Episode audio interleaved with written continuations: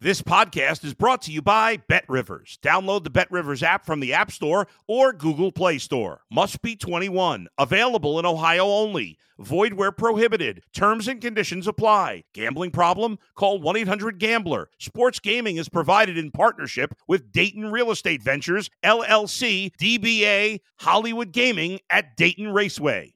If you're a tennis fan, you'll love Betting Weekly Game Bet Match on the Bet Rivers Network. Whether you're a better or just love tennis, you'll enjoy the in depth analysis each week of the tennis calendar. Subscribe to Game Bet Match today from your favorite podcast provider. It's the Mike Francesa podcast on the Bet Rivers Network. Good morning, everybody, and welcome to the Mike Francesa podcast. And I hope you're having a uh, very, very nice. Uh, Fourth of July weekend as it begins, and I hope you have a very healthy and happy uh, Fourth of July uh, when the holiday hits on uh, Sunday and Monday. Um, obviously, uh, the NBA has done a very good job of keeping their sport front and center, a la the NFL, with this uh, July 1st deadline and obviously this whole free agency and uh, signing of contracts and moving of players and everything that's going on. So it keeps the sport at a time when it is baseball season, at a time when we are starting to think about the opening of NFL training camps. Uh, it keeps the and an NBA uh, in the conversation. And obviously, this week, everywhere the conversation has been about the NBA. As far as what's going on in our city, hey, there's nothing to add about what is going on with the Nets. It does not look like there is any way to salvage the situation. So now you just sit back and wait to see what transpires and how these players are moved and what is the best that the Nets can reap from a very, very bad situation. Clearly, it is a very dangerous thing to really sell your soul to a star player or a couple of star players and really hand the keys to the franchise over to them. That is, in essence, what happened here. And these guys have shown one thing well, really, two things. One, they are going to take the money with both hands, and two, they are going to be very quick to bail they always feel, hey, you know what? If it isn't right or we've messed it up, we just move on. We move on to another franchise. We tell them it's time to go. And that's really what's going on here. Hey, you know what? Time to go. All right, you know, Harden didn't work out. Time to go. Irving didn't work out. Time to go. Durant, you know what? Ah, this isn't what I wanted. Time to go. And this bailing on franchises and then going to the next one uh, and the moving of all these uh, draft picks is something that is not a positive for, for the NBA. It does create a lot of news, but I don't think it's very solid for the franchises in the long run. And it'll be quite interesting to see how the Nets are able to come out of the situation in a competitive fashion. Let's just wait and see. I think now we know A, it's going to happen. The question now is how they deal. And you've seen all these two and three and even four team deals to get this done. Let's see how it works out. But uh, all I would say is when you sell your soul, when you give complete control over to a player, you are asking for trouble. Uh, free the way teams should be built is to go out and in the framework of a design, get the best players you can, not have these relationships dictate exactly what you're going to do by bringing in one guy and then letting relationships build your franchise. That is a very delicate situation that won't work very often. And clearly, the one thing these players know is they can always bail and go to an, they can blow it up, bail, and go somewhere else and that is what is happening here. And it's it's ugly. It is ugly in every single way you look at it. Is ugly. As for the Knicks, I've seen everything from lukewarm to very positive reaction to the Brunson signing. Uh, I am on the side of it being a very big positive for the Knicks. This is a player I like a lot. It's a player I've always liked a lot. You know how I have had a relationship with Villanova. You know that I have been very much a uh, supporter of the Villanova program. And obviously, we have watched it win in enormous ways in the last seven, eight years. It has been a top 10 program every year. It has won two national championships. It's been to three Final Fours. It has done a remarkable job. And Brunson was in the middle of that. He was a go to guy. He was a winning player. He was a leader. He was a player of the year. And all he needed was an opportunity, somebody to believe in him in the NBA. And he has taken the road that a lot of guys do to where they become viable and very important players. And that's what he is now. Is he going to be a guy that you can build an entire championship around? No. But he is a piece, and he is a very positive piece and a leader at a position the Knicks have needed for years. I think this is a very, very strong move. I'm happy to see him get the contract he deserves, and I think Knick fans will be very happy that he's here, and we'll see the positive impact he has on this franchise going forward. I think it is, in every way, a very big and very positive move for the Knicks. So uh, clearly they're not complete. Clearly you would like to see uh, some pieces jettisoned from this team. There's no question about it.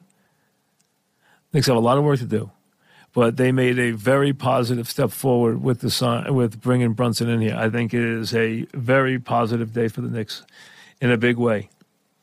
Before I get to the baseball, I want to touch on college sports for a minute we have all watched since the court decisions came down. And really, even before that, with the movement that we saw into these super conferences, all dictated by football. Remember, basketball follows, but football leads. And now you have seen with last year, Oklahoma and Texas, and now with USC and UCLA, the final steps. You now have two conferences that are so dominant in their representation, so dominant in what they bring in terms of reach, audience, university power, prestige, that they will have revenues that will be three and four times larger than any other league or conference. The Big Ten, backed by the success of the Big Ten network, which now will stretch from coast to coast. With the adding of two of the most prominent schools in the entire nation. It is uh, a very, very important day and a day that will change the look of college sports. College sports, as we know it, is over. Where it is headed is not, for, in my mind, going to be a positive. What's going on with the players is a disaster. I understand the players have been given freedoms. I understand they deserve that. But it was a system that had to rely on players being controlled.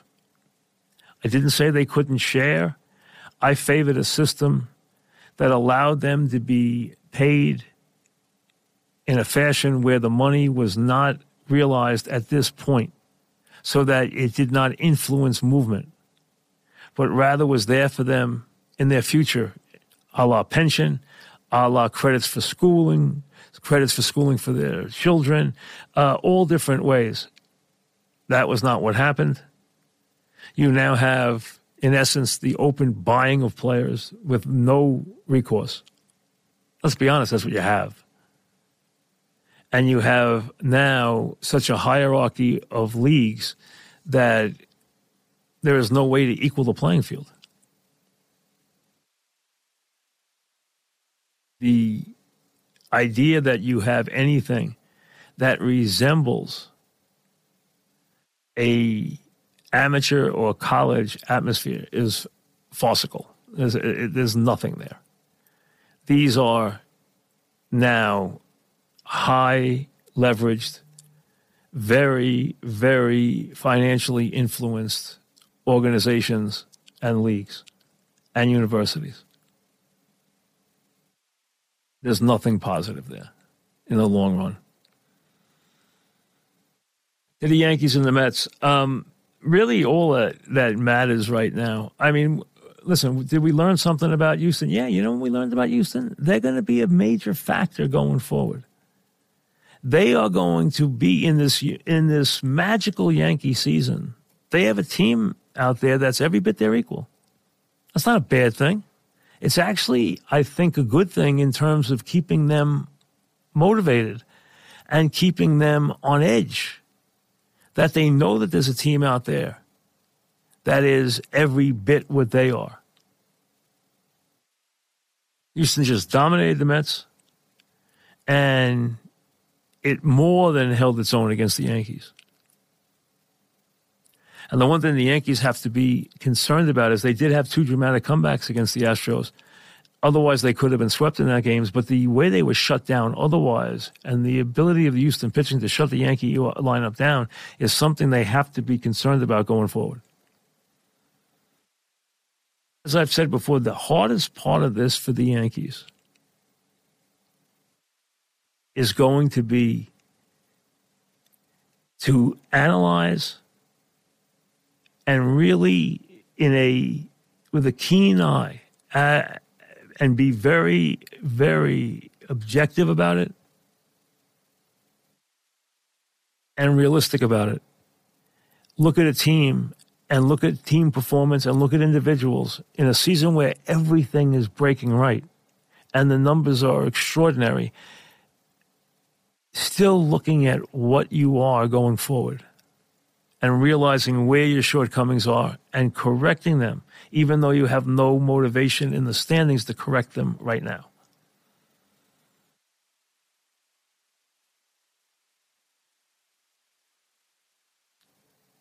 Chapman is there to keep pressure on what has become a breakout closer. And that closer knows he's going to have to continue to perform at that level to keep the job because of the fact that there's a guy behind him with a huge resume, despite the fact Chapman has been really a guy who has been very vulnerable to the long ball in the postseason. I think the fact that he's not the closer is a positive. Now, can he develop a role that is a big positive for the Yanks? I think he can. The question is, is he going to like that role? We'll have to wait and see. That's another thing they can work on over these next couple of months. As for the Mets, we know so much of it deals with Scherzer, who's about to come back against Cincinnati, and DeGrom, who we hope is moving towards coming back. Adding them is game changing in every way. But the Mets will still go out and will reinforce this rotation, reinforce this bullpen underneath Diaz, and probably still add another bat. I think you take it in that order. Add to the pen, add to the rotation where needed, and then add a player. Sounds like they've cooled on the catcher, but they could still use a bat. But the Mets, as we've stated before, are not going to give up on Escobar. We saw a home run out of him last night. And as I've mentioned before, he might be the most popular player on the team he is a very big part of their chemistry, which has been a big positive all year. This team has gotten a lot out of a lot of people this year, while being carried obviously by Alonso, who's having an MVP season. And they have gotten a lot of contributions. They are a very uh, tightly knit team with a very good chemistry. Give Buck credit for that too. And Escobar is a big part of that. He is extremely popular. So they're going to hope that he can find the swing and find the power in the second half of the season. And hopefully in the second half, outdo what he did in the first half by a wide margin. Would expect the Mets to make changes, even if they get positive about DeGrom. They expect positive from Scherzer. They expect Scherzer to rejoin and just be fine the rest of the way. They're hopeful, hopeful that they will get some kind of response that gets DeGrom uh, back to the major leagues before August and gives him a chance to get his feet on the ground as we head towards the postseason. And adding a DeGrom to that rotation that already has Scherzer is very unique, to say the least. They could improve by leaps and bounds. In a league where they're, you know, awesome, dangerous teams led by the Dodgers, who are not going to be a pushover by for anybody. I mean, the Dodgers can play with anybody, and they have a lot of things they need to right. It is their record is still solid, but it hasn't been the first half that they expected, or really anybody expected from the Dodgers, who, you know, have an ability to dominate with that roster. When we come back, emails. You're listening to the Mike Francesa podcast on the Bet Rivers Network. All right, emails. We tell you all the time, send them to Mike Francesa podcast at gmail.com. Mike Francesa podcast at gmail.com. We try to get to some at the uh, end of most podcasts. This is Aaron from out on the West Coast. Many people, including yourself, were critical of Ohtani and the Ruth stuff right from the start, and rightfully so. Now that he's in his uh, third season, what's your assessment of him, and do you think he can continue at this legendary pace? Um, you know, I got uh, criticized for being hard on Ohtani. The only comment I ever really made about Ohtani, you know, the last two years I haven't worked at all. The only comment I had made about Ohtani was I didn't want the Yankees to spend a lot of money getting an, a player they hadn't seen perform here and I and we hadn't seen perform yet. That was the comment I made about him was before he ever entered the major leagues. I, I you know, he had not even played yet when I when I made it. So I had never even seen him. Uh, I haven't really had much of an opportunity to talk about him. Um, it's very unique what he's trying to do. He clearly has ability as a pitcher. His numbers have been very solid in that regard. His offensive numbers last year, I mean, when, you know, hit 46 home runs, knocking 100 runs, I mean, I know he only hit 250. For his career so far, he's got a 265 batting average and an 880 OPS. Uh, that's sure not Ruthian, but he has a world of talent. Uh, I don't know if it's better to allow him in the future to just be an everyday player and uh, pass on the pitching, as Ruth eventually did that might be the, the best way to get the most out of him as an offensive player. I don't think he would go exclusively to the, uh, you know, become a pitcher. Could he do that and become a, an everyday starter? Absolutely. We all know he could. Um, he obviously is extremely unique in that regard in what he's trying to do. It's, I don't know that it's the best utilization of his talents. Time will tell but I think it's probably going to continue the way it is. But uh, I would say that while his performance, his power is extraordinary, he has the ability to hit a lot of home runs. But I, I wouldn't say he has, you know, uh, overwhelmed the sport yet. Uh, and you would like to see him and Trout do a lot more uh, winning than they have done, especially with the both of them in the lineup for a full season. Let's see how that, that works out. But clearly, he is every bit a unique talent and has uh, performed on a high level since he's uh, hit the major leagues. I, for one, am far more you know conventional in my approach most of the time. So, you know, it's not it's not something that I don't know that I'd want my team to to be in that position. To be honest with you, you know, but uh, it is what it is, and they have to make the decisions about them and and handle them obviously in in a you know in in a unique way from that standpoint. You know, I think from you know from that standpoint, most times you're going to have to handle him. He might need you know rest at certain times. He, you know, other things. You know, there might be things that have to happen. You know, that that have to be dealt with. You know, in terms of uh, how a year goes, how much rest he needs in certain areas. So we'll have to see how it how it all pans out. Um, I think sometimes dealing with that does put pressure on on a franchise. Uh, the question I would have is also, can they afford to keep he and Trout in the lineup if you know from a uh, financial standpoint and still build a team that you know they can win with? Because the one thing they haven't done for sure with the Angels is win. You know they have been uh, extremely, extremely disappointing in that regard uh, for a long time, even uh, well before before Ohtani even showed up. Uh, Jonathan emails, I might just wanted to get through on Arch Manning decision to sign with the Texas Longhorns. Um, good or bad move? Arch Manning, as you know, is the next generation Manning quarterback, the nephew of Peyton and Eli and supposedly the next can't miss quarterback in the uh, Manning chain.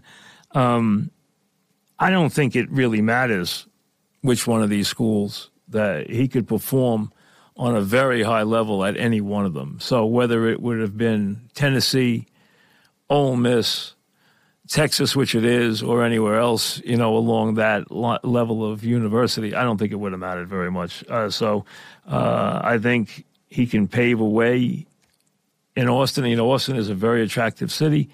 Texas is one of the hottest schools in the country. And uh, there's no reason why he can't become the next great quarterback there. You know, from Archie to Peyton to Eli and now to Arch Manning. Hey, I, I don't think any of us expect him to fail. Uh, Iggy emails, now that Jeter is no longer a partner with the Marlins, can you see him working for the Yankees in some capacity? I really don't. First of all, Jeter's, uh, I think, his own man. Secondly, I think he's uh, very well off financially, so it's going to take something special for him to put his time and effort into it. I think he wants to be an owner. Most of the players of that ilk now, Jeter, Tom Brady, et cetera, et cetera, leading the way that was paved by Michael Jordan, all want to be owners. That's what they want. That's where their major wealth will come from. You know, one thing you learn in life, you are not really wealthy until you don't get a paycheck. Now, that also is a little different sometimes when you are a player that gets outrageous money like a LeBron James or a Tiger Woods making money on his sport. But for the most part, the real money is in ownership in anything in life.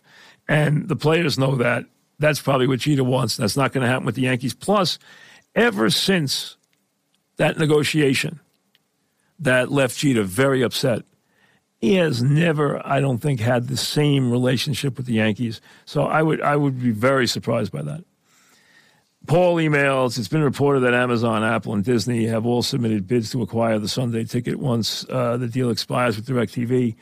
Uh, which company would you feel would be the best to take the reins uh, also, with the Sunday ticket becoming much more available, do you see many season ticket holders giving up their tickets? I think any one of these companies can do it. I think Amazon is always the leader. They're very aggressive. They're always the leader. Their Prime Video has been a real thorn. I think the biggest problem Netflix has is Prime Video. Prime Video is, I find myself watching Prime Video more than any of the others.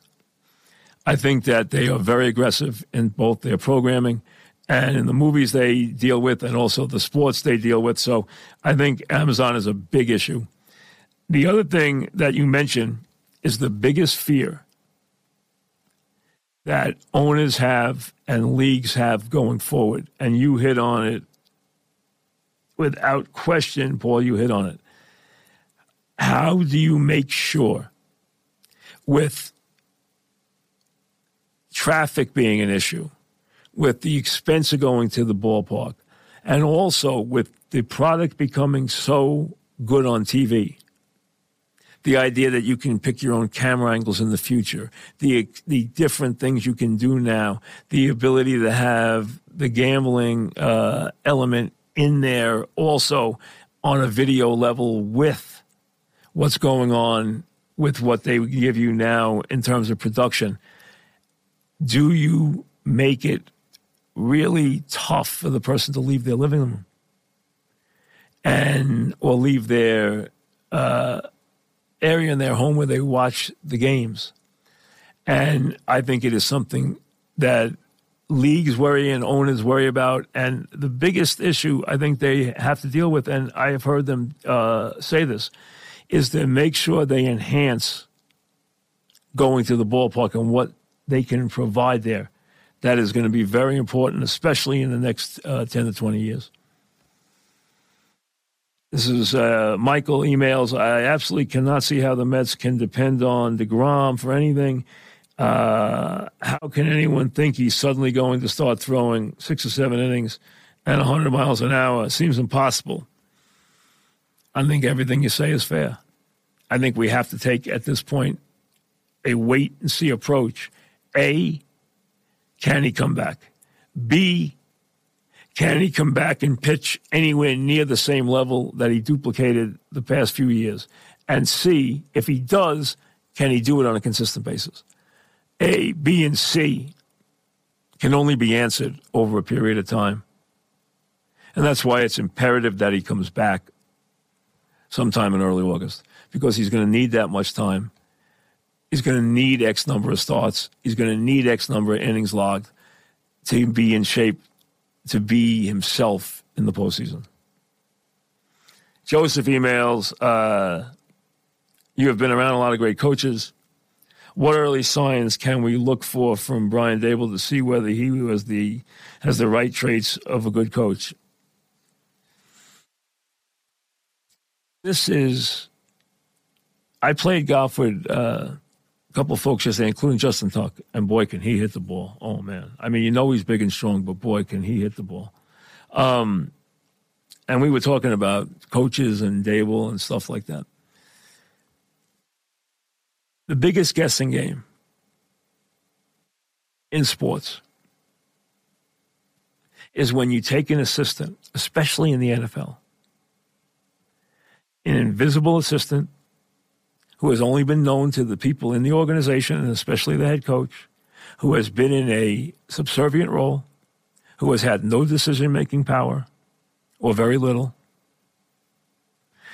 And then you ask him to become a head coach, even if he's been a successful coordinator. It does not ensure that he is going to make that move.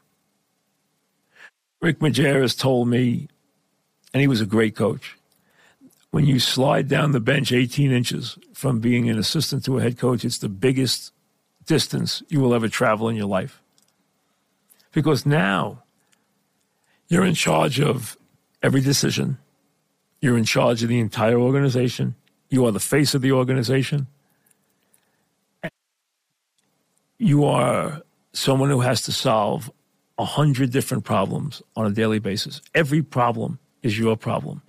Every player problem is your problem. Every organizational problem is your problem. Everything that happens inside that organization is your problem. And you just don't know what guy is going to flourish.